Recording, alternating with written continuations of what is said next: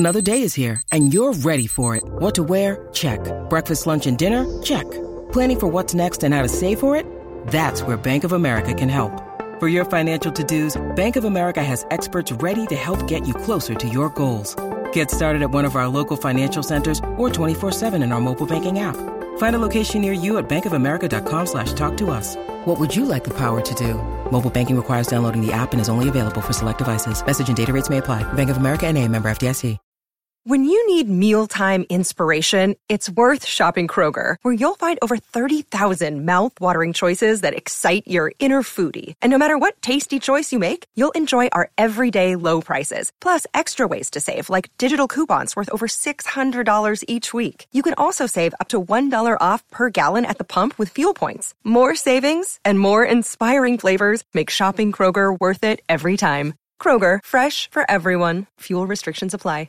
Welcome to Heart and Hand, the Rangers podcast, the podcast that's been going on as long as Kenny Miller, but to much less acclaim. This week on Heart and Hand, sheep shearing!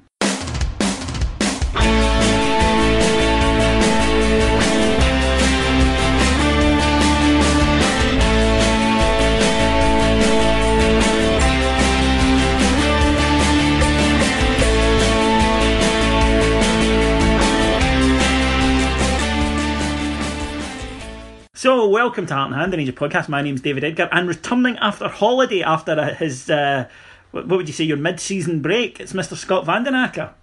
Thank you, except I wasn't in La Manga, training under the hot sun. But it was lovely, it was fantastic. What I will say is, we've been around as long as Kenny Miller, but sadly we have the same impact as Joe Garner. Yes. Which is over the years we spent more time rolling about the floor. Certainly my case, yeah. That's true. So yes, Scott, nice to welcome you back to the show. And you missed a couple of poorer performances against Motherwell. I don't know if it was it. I still haven't got my head around what that performance was. And then a fairly turgid one at Kilmarnock. But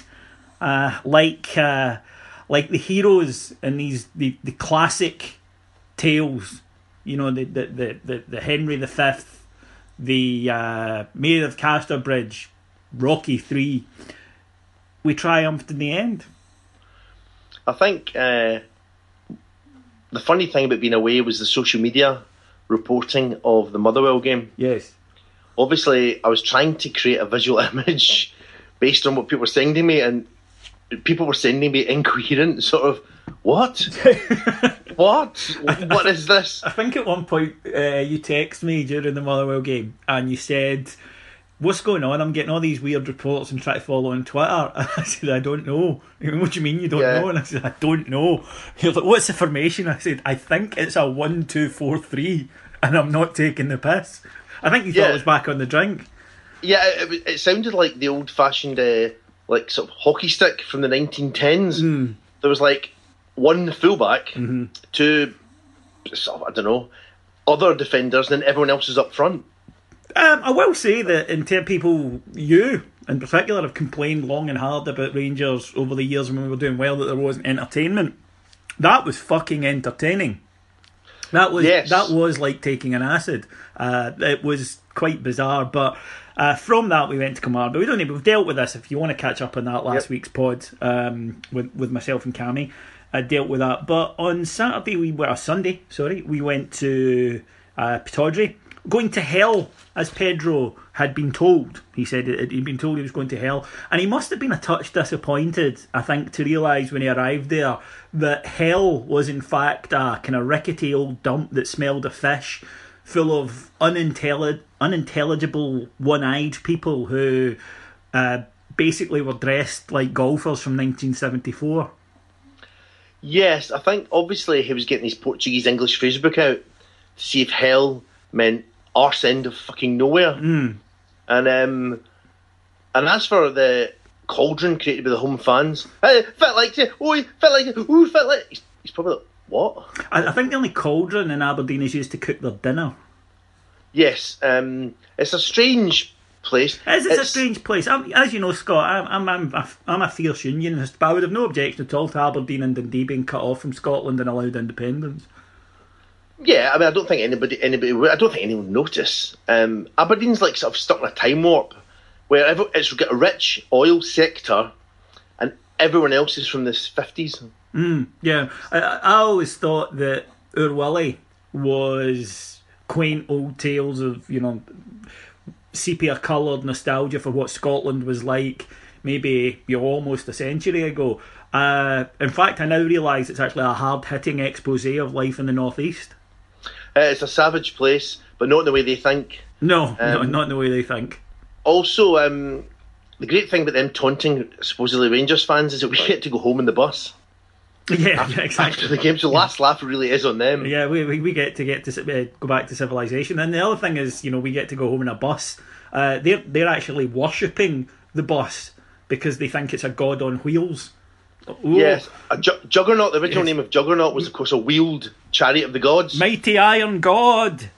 Yeah, we worship you, O Parks of Hamilton. Well, they're probably looking at their holy books to see what Parks of Hamilton translates as. Yeah, it's a strange. The other thing about it, of course, is that the cauldron of hate, we generally pump them.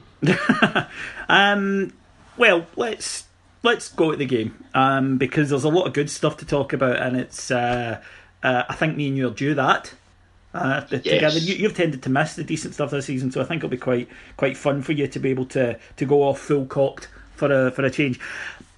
3 times we've played Aberdeen this season. We'll break down this game individually in a minute, but I just wanted to say this. Now, Rangers have been unimpressive for the vast majority of this season. It's, you know, that's why we have a new manager, and it's why I think most of us are expecting quite a lot of activity, both in and out, in the summer, because Rangers have underperformed, and Aberdeen are still 9 points ahead of Rangers, and that cannot be ignored, so fair play to them for that. But, second force. Yeah, currently, absolutely. Now, that's all well and good, but what I would say is we've played Celtic and we haven't beaten them yet. We've got 1 draw. But we played Hearts and had 2 absolute leatherings against them. And we've also had struggles against other sides. We've played Aberdeen 3 times. We've won twice and we were horrendously unlucky to lose the first match. It took a wonder goal in the last minute of a game that we had the better of. I won't say dominated, but certainly we had the better of.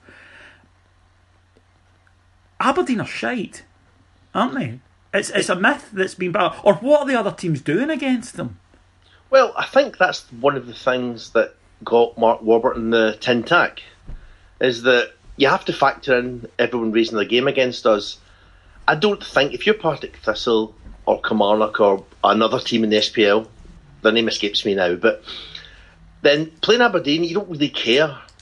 It's like if Sally said to you, David, you have to come see a gig with me. Somebody's playing from the 80s who are a goth band. You'd maybe go. Brackets, you wouldn't. I wouldn't, no. But I'm giving it an example to the punters, okay? Right. So imagine you went, right? Double brackets, he really wouldn't go. No. But you would go along, and it would be a gig, and therefore it would be a musical experience, but you wouldn't really care. You wouldn't care what songs they played, whether they did an encore. The only thing you cared about was getting home again. And I'd imagine if that's a game against Aberdeen, that's the same for most people. Who are these people? Why are we playing them? Whereas playing Rangers, of course, because Rangers are Scottish football, as the new report today showed, money's rolling in, crowds are up, and advertising revenue and TV revenue's up the minute we're back. So we are the only show in town, and I think that does add pressure. Warburton never got that you don't play the game and say, I've watched Hamilton, I know how they play. They don't play like that against us. Not that he did watch them anyway. No, he didn't watch anybody, I don't think. And so we have it harder against teams. But against Aberdeen, it's very hard to explain. At the game, I was expecting Aberdeen would be coming up this season. I was expecting that Aberdeen, after Celtic, would by far, and especially Aberdeen away, would be our most difficult match. Yeah, we should have 9 points. You know what it is? Maybe you've been away for a few years. I'd maybe still had it in my head that when I thought Pittodrie, I'm thinking back 80s and 90s, because, you know, when I grew up and when I first was going to Pittodrie, when it really was either they had a really good team or a decent side, and the place was rocking, and it was raucous. The only noise that gets made are Rangers fans. You get the customary Ian Durant song after 15 seconds, because that's their claim to fame now. And then the David Cooper song just after that. And that's what they have. Then you've got the kind of quite baffling, and I will need this one explained to me by a localised sheep, one who speaks English. This walking away is the Rangers way thing. I don't actually know. I mean, I get, okay, you're not Rangers anymore, fair enough, knock yourself out. But walking away is the Rangers way when your stadium is full for only the second time this season because there's 8,000 bears there, again, after all that's happened to us. What the fuck are you talking about? I know. Another one is 10-win went to Mo'a Meadow. What? What? They sang that one about Mo'a Meadow. Why? I've got no idea. They're Aberdeen fans, I don't know. It's a weird kind of subculture, isn't it? It's just strange. Maybe we could... Are there Aberdonian listeners could maybe... Scott, it's a fucking podcast. Do you know how long it takes to download a podcast on dial-up? Okay, right, well... They're currently halfway through downloading episode 1 from 2010, for fuck's sake. Well, how are you getting on with the transcripts of the actual... writing out what we said and posting them to Aberdeen? Did that ever come of that? No. Exactly. Well, the thing was that they sent the money, but it was in shillings, 2D and sixpence, so I can't get it changed at any... But although we'll be going back to that now that Brexit and that. Oh, well, we'll need Aberdeen more than ever. Oh, wait a minute. Yeah. So, yeah, basically, onto the game, it was a strange state of affairs. So, yeah, they sang their David Cooper song, blah, blah, blah. We then, strangely and interestingly, took control of the game. I thought the first half, and I'll go through it as I watched it, if you like, and I'll go through my thoughts during it rather than just take it from the end, which was obviously very satisfying at the end. But the first 45 minutes, I thought, again, the expected pressure for them didn't come, much like the first game. Again, we made two excellent chances but missed them both. We didn't concede much. I remember one shot that Wes had when I think it was Hayes cut in from our right-hand side and fired a shot that Wes dealt with quite easily in the first half. And then they had a shout for a penalty that no sentient being thought was a penalty, but Michael Stewart did. Wasn't a penalty.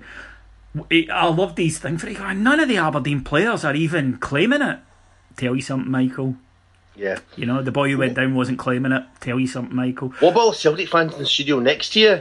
Oh, they're not claiming either. Yeah, it wasn't a penalty. But at half-time, I did think, I think I've seen this film before, where we have played well. We haven't conceded much maligned that before, certainly in the Warburton teams could come on to that wasn't happening. We were competing physically. And... we made two really, really good chances, as Dick Advocat used to say, 100% chances. And we should have been at least one up, probably two. We weren't, and I thought, I think we all think we've seen this film before. And start of second half, Aberdeen come out and take control of the game. Again, I didn't think it was quite like the Alamo down there, but they were building pressure, and Wes Fodringham has made two good stops and one terrific stop, I think. And at that point, you're sort of fearing the worst, and then, boom, just... I know that McInnes would like to write it off as a crazy 5 minutes, but we've played them three times this season, and we've got 6 points. We should have 7, possibly 9, barring... a phenomenal free kick in the last minute. It wasn't a crazy 5 minutes. It was Rangers got a great goal, a phenomenal goal from Kenny Miller, but then they fell apart, and Rangers now, I think, are beginning to get a bit of confidence, new manager bounce, that kind of thing. So when something went right for us, everything then began to flow, and in the end it was 3, it could have been 5. You know, David, in many ways, the game's like making love to a beautiful lady. In that you don't get to do it as often as you want to? Well, there is that. But your best days of it were in the 1980s? There is that. Don't mention sheep, okay? It started really well. okay? A lot of enthusiasm. And I was well on top, yeah? Yeah. Then I started to get tired, held back a bit, worried I was maybe not going to quite get there. And then at the end, it was just fucking magic. That's kind of old man sex, worried I'm not going to get there. When you're younger, it's worried that you're going to arrive there far too quickly. That's true. You can't win, can you? No, when you're older, it's sort of like things pop into your mind about, have I paid the lecky? Match of the Day's on pretty soon. Yeah, there's no... for all of our younger listeners, please, earmuffs, but there is nothing worse than when you are trying to... Like, half-time, the pressure that comes from knowing I really have to get this done quickly. And not even in 15 minutes, because you can't...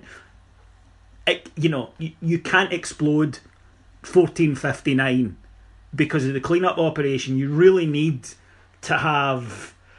gone full bore, as it were. Yeah, you've also got that thing where you have to cuddle them for a couple of seconds and go, oh, that was great. So you got to add that on. I don't know about that. Is this newfangled? I live in Ayrshire, mate. Well, do you not pat them in the head at least and go, well done, mate? No. Personally, I sent them a nice telegram.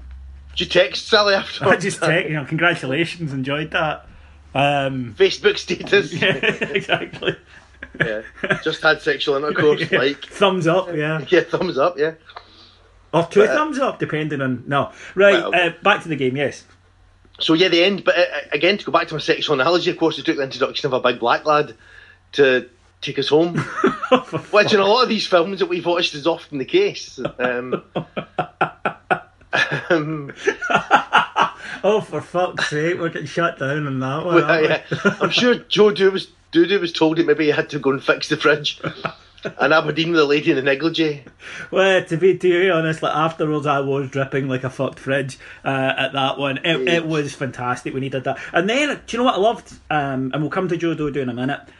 What I loved about him is when he was walking off at the end, you could see him still annoyed at himself for missing the chance where he hit the bar. I fucking love that. That's a fantastic trait in any striker. I also love the fact that he could sort of trap the ball and pass it. Occasionally he can finish. See, that's it. Right. Let's do them. I've got a few notes, and one of the things I've got written down here on my pad is... Cheating bastard. What? Making notes. You never let me have any. No, I make notes during it as we actually have, and I'll post a picture of it on our Twitter feed. I actually have a lovely Union Jack Paul Smith notebook, what I use exclusively for the pod. I like it, and I can, and it's just words, so that to kind of extemporate from. I don't write long notes, but so for instance here, I'll tell you what I've currently got written down here: strikers / Garner, Dodoo, Waghorn, Miller. Right, I mean it's complicated. There's not a lot to work off, but I'll post a picture of it on our Twitter feed. But strikers, right? Do we have to? Yeah, it gets better. It gets better. Let's start off with manner that it happened in the game, if you like. So the first incident would be Joe Garner's. Let's start with Joe Garner. I know you've never really rated him, never really taken to him. I thought there could be a player in there. I'm going to upset a lot of people here because the whole cult hero thing, and I hate that term because Philip Sebo is not a cult hero, right? Nacho Novo is, if you know what I mean. It's... Yes. They have to do something. And this kind of ironic love of Garner, I was embarrassed by at the start. And yes, before anybody gets in touch and says, well, if it'd been a Rangers player, you are absolutely correct. If Garner had done that to the sheep, would he have been sent off? Yes. You're completely right. It's a different matter, though. That's referees, that's the way Rangers are handled, that's the way Rangers are treated. And we can discuss that, and I will agree with you 100%. However... we all know what he did. We all knew what he did at the time. And given that he picks up stupid cards time after time, he's got away with it a couple of times. And given the fact now that there is a furore around him and he needs to watch himself because referees, once you begin to get a reputation, whether it's fair or not, it sticks to you and it does alter the judgment of people when they're dealing with you. And... in that incident, I just thought that was everything about Garner that we don't like, and we don't see enough of the things that we should like. He played very well the second half against Motherwell. He played very poorly, I thought, against Kilmarnock, and then he just doesn't score enough goals. This is, do you know what? We can analyse this, we can go over it. For the other stuff, he doesn't score enough goals. I appreciate the thing that he upsets defenders, but I'm not sure he upsets them in a positive way for Rangers. No, he also upsets us watching it. Yeah, yes, he butted his head in a movement towards Joe Garner. It was not enough to send him down. I may be hopelessly old-fashioned here, but I don't particularly like when Rangers players do that. And a friend said to me, come on, you know, if it happened in an Old Firm game, I said, look, I don't mind them getting a player sent off, but do it properly. If you're going to dive, be fucking good at it. Yeah. I think the other thing with Joe Garner is he's only hit 5 goals, which means he's got less goals than Aberdeen fans have got fingers in one hand. Mm. And I think that's a damning indictment in its own right. He occasionally has these little bursts that go 15, 20 minutes and then nothing for weeks, and then you get the clowning around and the poor tackling. And look, everybody... Right, I'll ask you a question, David. Yes. Would it be acceptable what you're seeing with Joe Garner? And my dad and I were talking about this today, actually. Would it be acceptable if he'd been a Bosman? Yeah, probably, yeah. And there's a lot of it because it was such a colossal chunk of our budget, which appears to have been spunked, much like the film earlier featuring the fridge and the lady in the negligee. I think it was the case that if we had... You're absolutely right, it's £2 million per 1.8 million, but you know, we'll say £2 million by the time that you factor in agents' fees, etc. That to us was a Herculean amount of money, and we were obviously hoping that we would get something that would look like a £2 million player in the Scottish Premier, and he hasn't. Another way of looking at it is, would I put up with all this crap behaviour if we had 15 to 20 goals out of him so far? And the answer may be different. But, look, I just don't like strikers that don't score goals. It's, you know, that's, I am maybe not hipster enough to understand modern football. I do get people leading a line and doing a shift, but you should occasionally weigh in with goals as well. And I defend it, Garner, because I think there's a kernel of a good player there, but I'm not sure that he focuses enough on doing the stuff that will bring that out, and instead lapses into all this fuckery. And I just don't think it helps us particularly. Moving on then next to Martin Waghorn, who I thought worked really hard, bustled.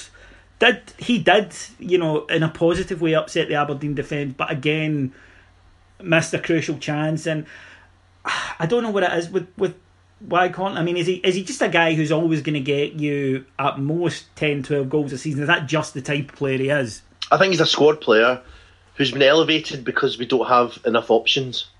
Yeah, he's a guy who he can take a penalty, he's got energy, he can maybe turn a game late on when teams are tiring, but I don't think he's not your main striker or one of your main strikers. But here's the thing, though, just to back up your point earlier, he cost $200,000. Yeah, and that's why it's acceptable. Yeah, and no Rangers fan can complain about the shift we've had at Martin Waghorn for 2 seasons so far for $200,000. No, I mean he's been adequate. And see if Warburton had explained that he was beefing up his squad with guys like Waghorn, that's fine. He's ended up though, for a variety of reasons, being one of the main men, and I don't think he's got that kind of level of quality. Then we come on to goal-scoring hero Kenny Miller. First goal was an absolutely terrific finish. I mean, we have been watching Kenny Miller since we first known each other. Mm-hmm. And we now have talked. I mean, Kenny Miller doesn't have time to think about it. And we really liked him up to 2006. And then something happened. But his instinctive finishing is amongst the best I've seen. Now, you know for a fact that if he'd been running in goal, he'd have missed it. But then he scored. You're absolutely right. Normally, that's, if you like, one of the cliches of Heart and Hand over the years is Kenny Miller is a better first-time striker than he is when he has time to think about it. But then he tucks away that second one, although it could, you know, adrenaline was coursing through him, you know, from the first goal. But the first finish, I mean, he can hit that one place, really, and score. Yeah. And first time on the half volley. Keeper's still diving now. And the keeper actually did well. If you watch the replay, and I've watched it a few times, the keeper does as much as any keeper can, and he leaves him one spot to score, you know, the keeper has covered, if you watch the dive, he has covered everywhere bar the postage stamp. Mm-hmm. And that was where Miller put it. Tremendous finish. Now, things you don't notice actually during a game and things that pop up. I hadn't realised in the euphoria of the first goal that we scored straight from kickoff. Aberdeen took kickoff, played a pass, another pass, a loose pass, the ball straight to Dodoo, who played it beautifully through to Miller, didn't have to break stride, tucked it away. I hadn't realised it was that quick because there was a long delay between the first goal and kickoff when you watched it back. Because, like I say, I tried to watch the games back before we do this, and that maybe contributed to the sense that it was a few minutes later. But it was literally four passes from kickoff. See, that's what I'd say about Kenny Miller is it's interesting that he's weighed in with few goals recently. He's our top scorer of the strikers that you're going through now with a fine-toothed comb. But I don't think he's actually been playing that well lately, strangely. And I know that I might get criticism from the pod listeners, but I don't know how well he's played. What's interesting is he's actually played best when he has ended up playing up front. He's scored a few really good goals, but the dropping back and link and play that he did more last season, I don't know if it's a season too far, or the legs won't do it, or the opposition's a bit better, but I actually don't think he's had the best of seasons, despite having a pretty decent goal return now, well, compared to the rest. Well, here's the thing about the new deal, right? And it's very difficult to avoid. But FDR? You're talking about politics now? You really want to get me started on American history. You know right, folks, right? Welcome to American History Podcast. Yes. Watergate, part 1 of 47. You know what I'm like. After the game, you're going, yeah, you should get a new deal automatically. And then I see other people saying, well, I'm not so sure. Here's my argument. I would give him a one-year deal, and I'll tell you for why. We need at least 2 first-choice strikers for next season, agreed? At least 2, yes. Yeah, at least 2. Although, we'll come on to Joe Dodoo in a minute. Yeah, yeah. I still think could be one of them. Yeah, I think Dodoo could be one of the strikers. I think you always need 4 strikers minimum. And I'm counting Dodoo as one of them. But I think you need 2 first choice, 2 guys that can go in and start and play. Now, then you need backup. Yes. For the money that Miller is on, can you replace a reliable backup? Because Miller will play badly in long spells, I agree. However, look at the goals. He doesn't get the 4th in a 4-0 win.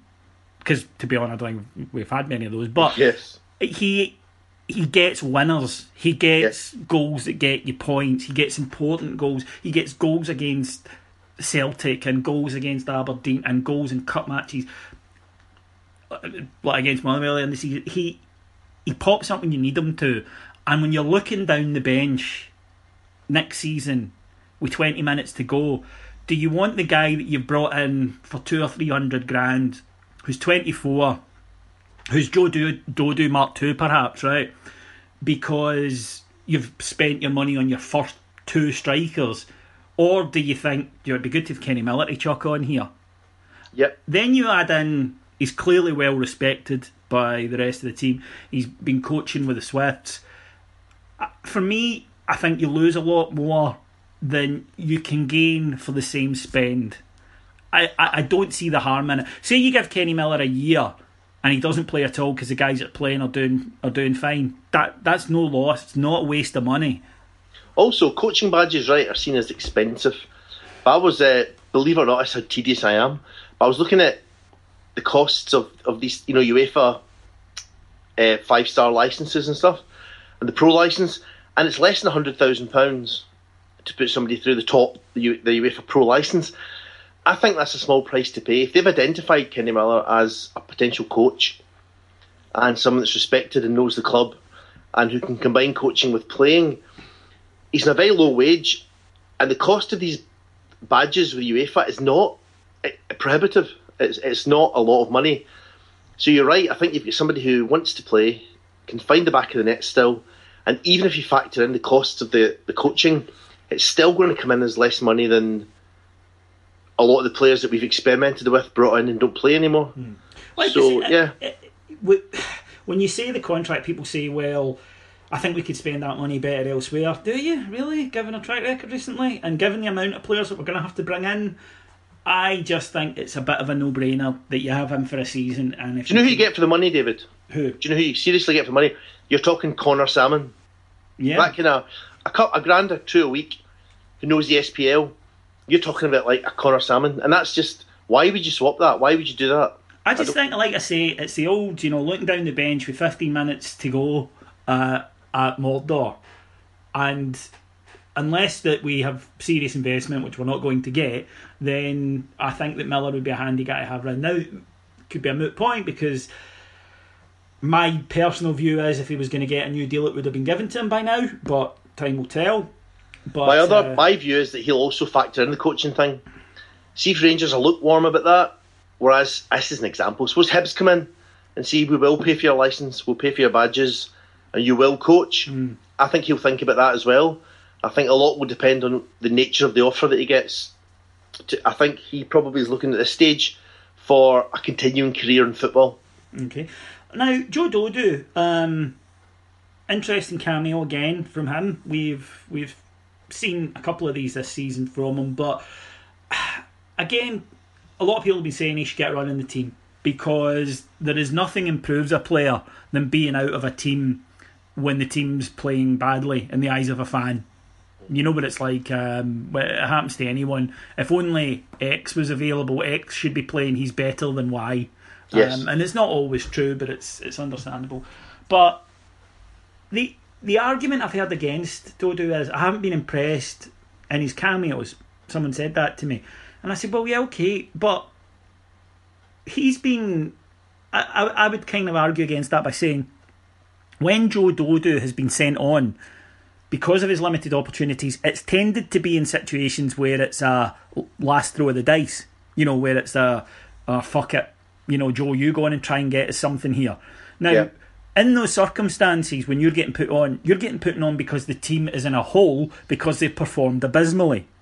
And you're then coming on and trying to make an impact when the rest of the team have been and are playing badly. To shine in those circumstances, I think, is an incredibly difficult thing to do. You're not being sent on when we're 2 or 3 up and told go and have a run at them. You're being sent on when we're losing. The fans are on at them. Players are lacking confidence, are not playing well, things aren't going well.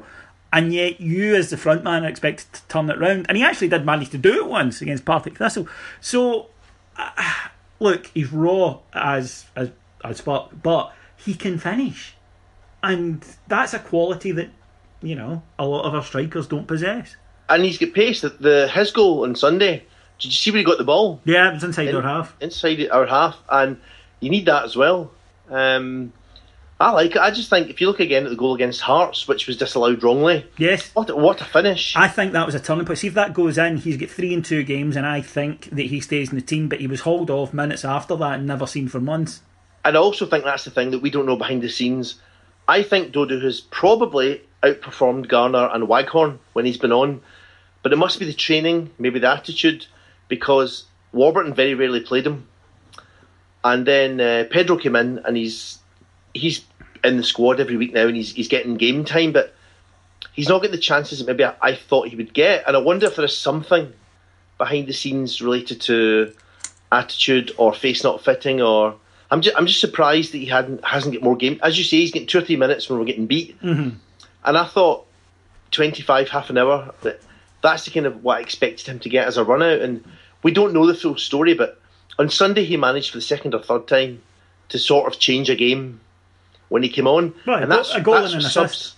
Yeah, subs are supposed to do that. That's the whole point, making a substitution. Yeah, and he's done it. He's one of the few subs this season who's actually been an impact sub. So I think he's definitely one to watch. He's got pace. He can finish. He can pass the ball, and he's looks enthusiastic. He actually ran at Aberdeen. He took the game to Aberdeen the minute he came on, and that's also something that you can't. We've suffered from passing the ball sideways, passing the buck, and getting someone else to do it. So see, having someone that says, oh, "I'm doing it." You cannot underestimate that. He'll have a shot goal. He'll run at them. He'll break inside the box. I think you need that enthusiasm and that willingness to take a team on. I also think the I do believe that when people say things like you're not seeing him in training, and I actually do believe that, because yes, I'm sure there'll be times where people's faces don't fit and all the rest of it. But I refuse to believe that any manager has a superstar sitting in training that he's not playing in his losing team just because he doesn't like him. You know, football being the type of cutthroat results business that it is. If you've got a guy that you think can go in and score goals for you, you're going to play him. So I do get that argument that we're not watching them in training. But I just think it's coming to the stage where you're looking around at your options and you're saying, well, he can finish. What he can't do is the whole tracking back, working hard thing. I think that's apparent. He's very light. It's not his game. He had to do it a couple of times on Sunday, and you could see it was like when Boyd just to occasionally remember to try and chase a ball into the corner. Yeah. And he was like, oh, right, I am. Yeah, will that do? And he was sort of like that. He was trying it, but you could tell it wasn't natural to him. He's not a wing-back. No. And nowadays, you're asked to be a bit of a wing-back. You're asked to plough back. But he can finish, and let's see if we can get him into position where we can get the ball in front of him in the opposition half 3 or 4 times and give him a bit of space to run into in a half and see what happens. 2 questions for you about strikers, David, okay? I think we've probably been over it, but just to be interesting because we've just been talking about them. Number 1... what did you think of finishing the game with 2 strikers rather than 3 spread across the pitch? Well, it seemed to work. Yeah, and I also thought that Miller and Dodoo seemed to have a pretty good combination. I thought that, you can check back in the old pod if you don't believe me, I thought after the Partick game when they linked up for Dodoo's 2 goals, and Dodoo said in his post-match interview, yeah, me and Kenny have got a really good relationship in training, so I know when he gets the ball just to make the run. And again, you sort of saw that, and... maybe it's something we could look to exploit. Certainly, it's worth a try. It's so supposedly behind the times now to play 2 up front, but it was interesting how well it worked. Anyway, the other thing was, and we've talked about this, but just to tie it all together with strikers, at the time, the rumour that we both heard through various people that we know was that the reason Tammy Abraham wasn't approached, although it was actually possibly a goer, was that the board felt the fans wouldn't wear their highest paid, big name, being a loan signing, okay? That was seen as being something they didn't want to unveil, a loan signing. He would probably, now, barring injury or bad pitches, and I know I'm tempting fate, but he would have probably run amok, judging by... Do you think we should have, retrospectively, should the board have been tougher and gone with it and said, look, the fans will be happy if we win? Or do you think it was a good idea at that time not to invest too much in someone that wasn't our player? Well, what do you think looking back now? Because he has been a huge success at Bristol City. So what do you think about that decision? Chelsea, when he was offered out on loan, his basic wage is 60 grand a week. So he was offered out to clubs with Chelsea picking up 25% of that, which meant any club taking him for the year. And this is over and above a loan fee. I assume there would have been a loan fee. I don't know exactly how much it was. But any club taking Tammy Abraham had to pay 75% of his wages or 45 grand a week. Okay? Yep. So that equates to, anyone doing the maths would be able to work out, at 1.8 million, which is what we spent on Garner. It was about the same. So yep. I can understand why they're saying, well, yes, we could get this guy and his goals for a year, but then we're left with literally nothing. Then he does go and we've spent that 2 million. Whereas the idea of if we spend 2 million at the end of the year, you'll still have a player and you can resell them, and okay, you might not get as much, but you'll still get something back for them. So I can understand it. You know, that if Garner had hit 20, it would have been a no-brainer, but he didn't, so that's what it was. I put it like this, Scott, if I've got X amount of money, if I've got a limited amount of money to buy a car, and instead of buying a kind of old banger that will do me for a few years, I instead lease a really, really expensive one, a top-of-the-range, a cracker, for 3 months. It's probably not the best spending my money, is it? But it might be, because you may have a brilliant 3 months. Yeah, true, but... No, it's just interesting, because that was the... I can understand. I think that when pennies are tight, I can understand the motivation behind it. Now, honourable mentions, before we get to the 2 youngsters, I thought that Jason Holt was absolutely terrific, and I think we touched on this a couple of weeks ago. Jason Holt is being asked to do less but do it better, and he's responding. Yep. I think he's always had the energy and the link-up play, but I don't think he was a natural... sort of box to box or goal scoring. It was hard to find a role. We've talked about this. The midfield, they found it hard in general with the 3 guys up front.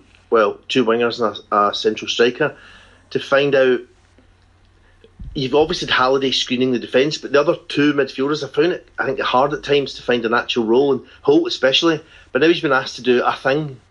He's been given a specific area of the pitch, and he's told to be the guy who goes and attacks the ball whenever the opposition have the ball. Holt goes and attacks, he's the first, which lets, on Sunday, it let Heinemann play a little further forward, and it let Terrell almost be that quarterback that I know that you like, and that's sort of the guy that dictates the pace. And it worked very well, and I thought that Holt, again, in both matches, even the other matches where we didn't get the results, I thought he's doing less, or he's being asked to do less in terms of functions. He's not being given 10 things to do. He's been given 5 things to do, and he's doing them still 100%, but he's doing them better. And the other one, and it, pretty much on a similar level, was Danny Wilson, who was a senior man of the defence, and he just defended. He didn't try and be Franz Beckenbauer.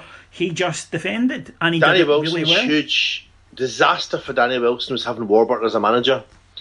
See somebody that encouraged that kind of Beckenbauer tendency and said, yeah, 35-yard passes, Danny, without a backlift, outside your foot.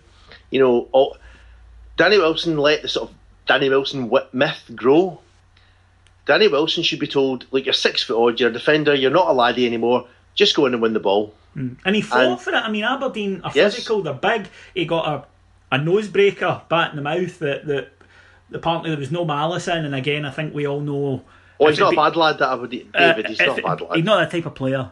No, he's not that type of player. If it'd been the other way around, I think we all know retrospective action from... they've knocked him out, of course. A compliance officer would be involved if he hadn't, but... I agree. I think that he wouldn't be bullied. He stood up. He had a kid next to him, and he was allowed to clear the ball. That's the other thing. Sometimes he's allowed to boot it away. Absolutely. He was told to go and defend, and he defended. And credit where it's due. I thought he had an excellent match marshalling a defence containing two youngsters. And speaking of those youngsters, 2 games far too early to judge. So I'm not judging, and I'm only offering praise. Young Beerman, in his 2 matches, to me, has looked like he's just could be considered a first-team squad player now. He just 2 7/10s, just too quietly effective, got on with his job. There will be dips, obviously, but he just looked like completely this is where he belonged. If you'd been told, watch this match and tell me who's making his second appearance, or there are 2 guys making his second appearance, I think you would have picked out Bates early on. But you wouldn't have picked it Beerman, and it was the same against Kilmarnock. And I think he looked ready to roll. Bates was nervous, and people say, he looks like Bambi. He's a kid. He's making his second appearance for Rangers. It's at fucking Pittodrie. It's live on the telly. He was nervous. Let's give the guy a break. What he can do is, again, something we haven't always seen from our centre-halves. He can head the fucking thing clear. I think there might be a player there. There might not be, but let's not go on at him for looking nervous. Plus, we've also said on this pod repeatedly and in the pub, and in the house and on text, that modern footballers, defenders can't defend. Now, do you know there's probably room for a big rugged guy who clears his lines? And I'm not saying it's the future of football. I don't think football's going to change back. And I just think that it's sometimes a defender that can defend will do it. And Bates did look nervous, but so would I. He's been called from obscurity to play 2 away matches in a week. And he's been part of a defence that kept 2 clean sheets for me. So...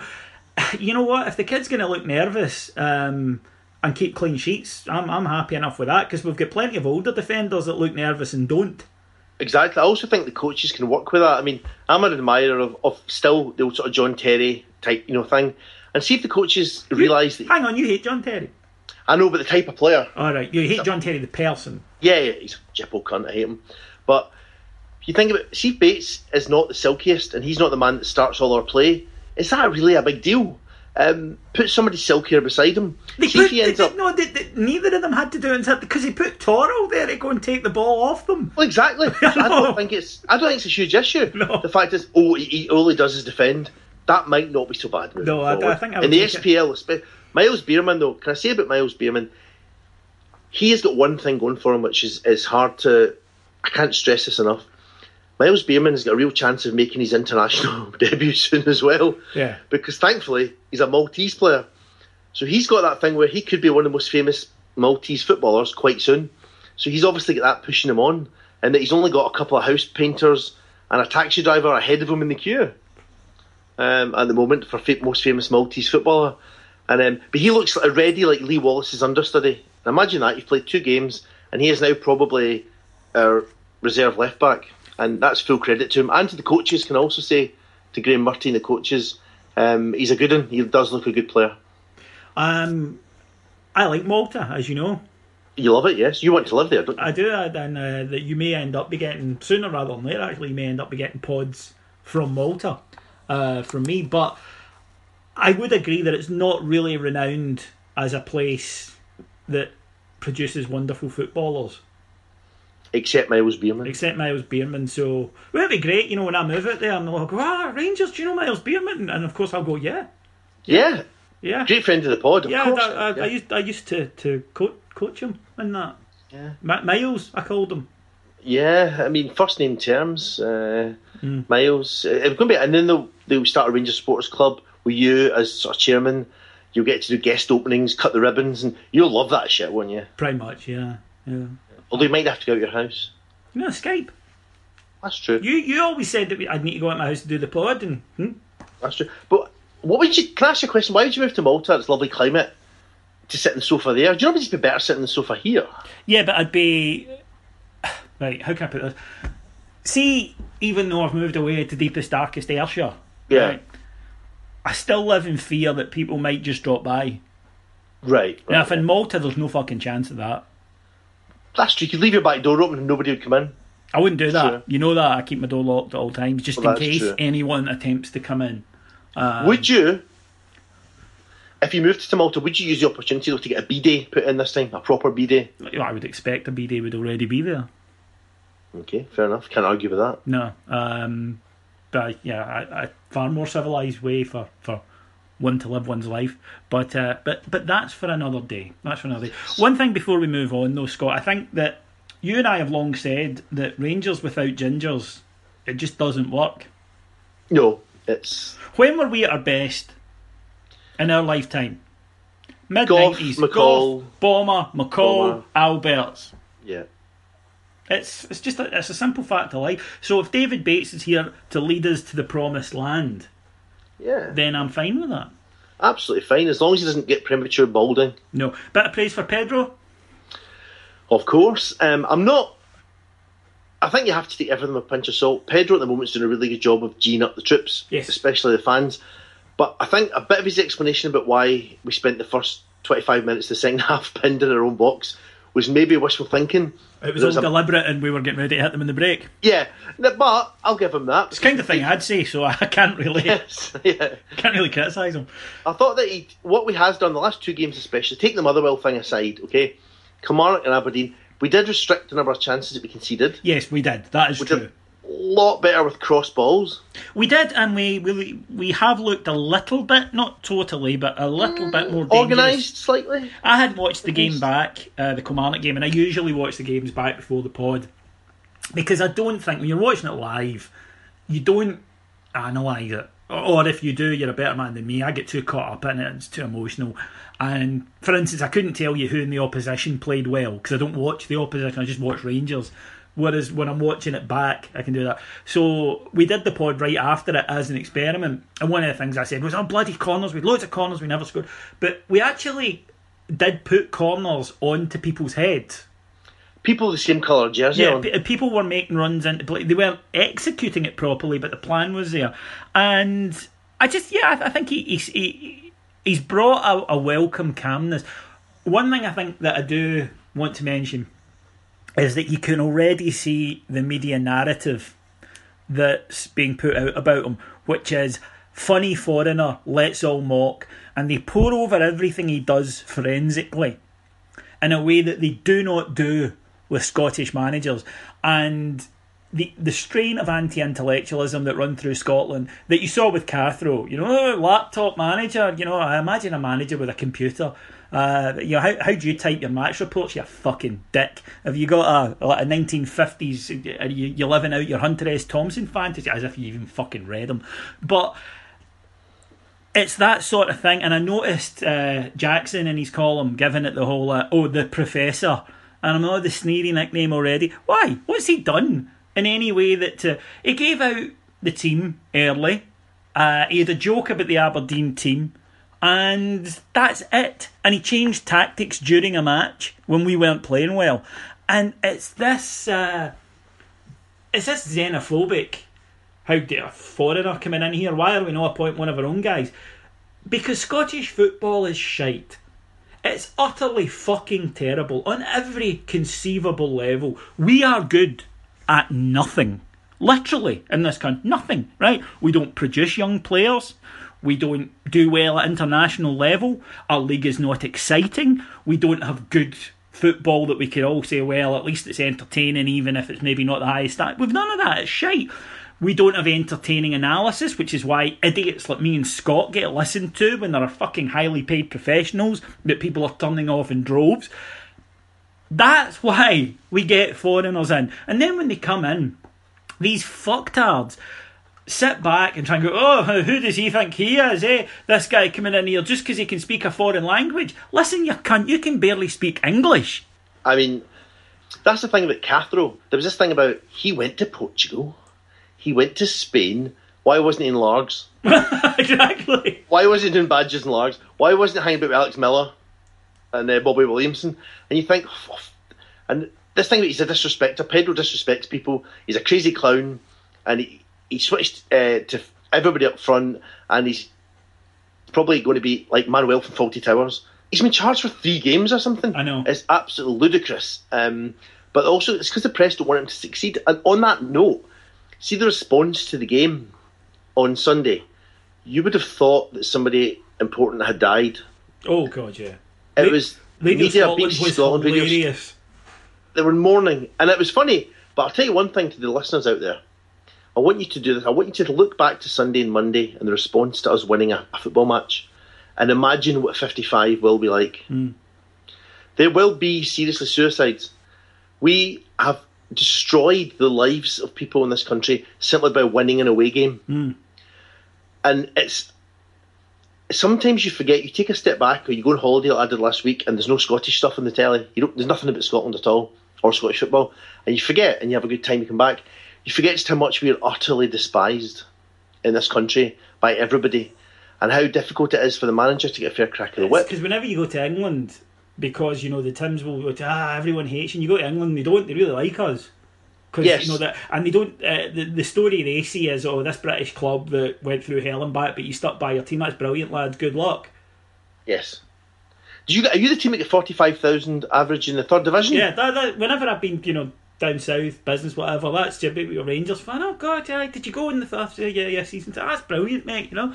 And that's the kind of exception. But, of course, up here they just can't get their head round it because they never face any criticism internally. Now, before we move on to very brief Spears of the Week, because we've talked about football, what's become of us? It's a sad day, isn't it? Yeah. What's become of us? But before we squeeze one in, so to speak, Jonathan Johansson appointed number 3. Thoughts? I think it probably fits the bill. He was probably the most qualified in terms of coaching of the candidates. It would be him or Alex Ray, yeah. Yeah, and he was living here already, so he was willing and very keen to take the job, so yeah, makes perfect sense. I'd imagine that what this means is that Pedro probably does want a little bit more out. Do you remember it was originally put about? It was like a gonk, basically. Yeah, basically a Scottish guy to come in and show him where he could get the best fish supper, etc. Yeah, but I think, looking at JJ, I think there's more to the role, and I think that's interesting, that Pedro wants... He wants his link person, but I think he wants a link person that he can also talk football with. Mm. And I think he wanted a qualified man for the job, and I think it's really encouraging as well. Well, there's 2 things I want to address about it. Firstly, I would have backed whoever got the job because it would have been chosen by Pedro, and he's the guy that has to work with him. So, you know, at the end of the day, if someone comes in an interview that we haven't been at, we can't go, I can't believe he picked him, because Johansson has clearly done something at the interview where Pedro's went, brilliant. And secondly... in any job, when you're interviewing the person, you sit and go, you know, can I work with this guy? I'm going to have to spend 40, 50 hours a week with this person. Is this somebody I click with? Do they think the way I think? So whoever Pedro had picked I would have supported. Yeah, obviously. But yep. And for people to say, can't believe he picked him over certain other candidates, he was a much better player. That's utterly irrelevant, right? So I'm sorry, you don't understand and your opinion should be dismissed. I'm sorry, but that's a fact. Now, Jackson's hack piece on Pedro as part of that. There was a line in it which said that one of the candidates found the explanation that Pedro gave him for not getting the job baffling. The two things about that. Firstly, Pedro phoned everybody individually to tell them that they hadn't got the job. Didn't need to do that. It was a classy thing to do. Secondly, to this guy, who shall remain nameless, but we all know who it is, that is why you didn't get the fucking job. One, you didn't understand. Two, your first thought was to phone your pal in the media. Exactly. What I would say, though, if had that person got the job, at least we would have had an open channel to the media. Well, to open 24/7, that is. Yeah, but, that's the issue. And as I say, that to me just beautifully illustrated why that person didn't get the job. And people said, I can't believe you're attacking him. Well, here's the thing, lads. I'm attacking him because he has gone to the media to supply ammo for a negative story about our new manager. Mm-hmm. So you're damn right I'm attacking him. Because even if he felt that way, if you are a true Rangers fan, why don't you go, it's a bit of a, I'll keep this to myself because I don't want it going in the paper, It's... Yep. I don't understand it. For me, that's looking out for yourself, and it's huffing and it's unbecoming. Where you contrast that with the likes of Kevin Thompson, Peter Lovencrantz, who put out saying, was honoured to be invited, good luck to JJ.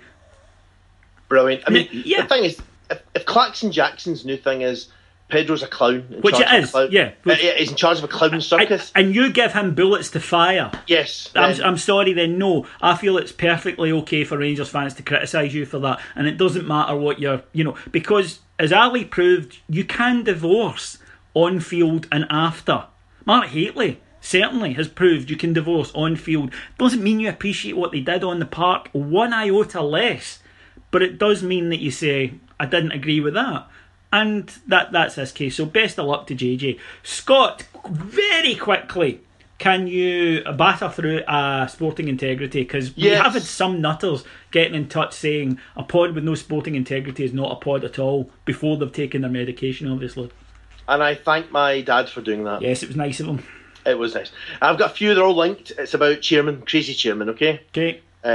First, of course, we're starting with Palermo owner Maurizio Zamperini, of course. Right, God favourite. So, last spring, they'd already had a manager and they'd sacked him. Let's not forget that, okay? He hired Roberto De Zerbi, okay? Okay. Now, at the end of November, he said, I'm not sacking him. I'm keeping De Zerbi. That's my decision forever. 2 days later, he sacked him for being pitiful man.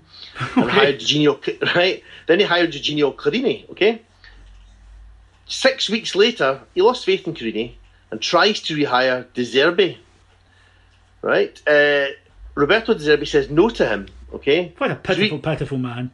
Then Carini has said, okay, you can keep the job, even though I don't rate you. So Carini then says, at the end of this was earlier, just a month or so ago, Carini said, I have to be honest, every day here it's like atomic bombs dropped. It's like Hiroshima. I think he may be slightly overreacting, but okay. But then Zamperini came in and said, it's Hiroshima... Try being president. That's what's not easy. There we go. Yeah, well, I will always say that I have sympathy for these so-called mad despot owners because I know what it's like to have to work with a team of fucking idiots. It's like herding cats. What? Speaking of which, next week, the live pod, Friday 21st of April at the Loudon Tavern, is a sellout, and I'm very sorry, but it's completely sold out.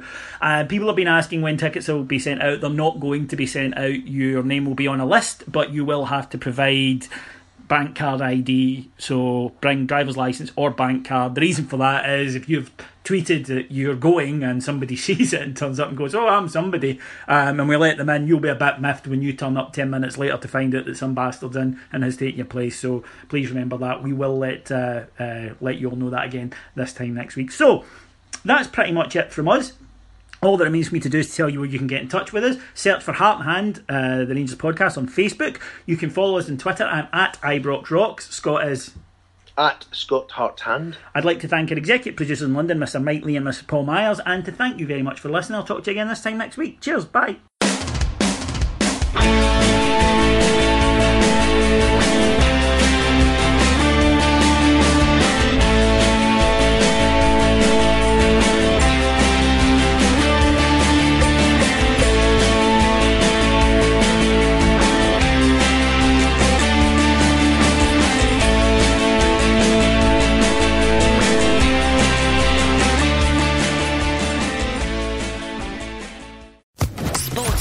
Podcast Network.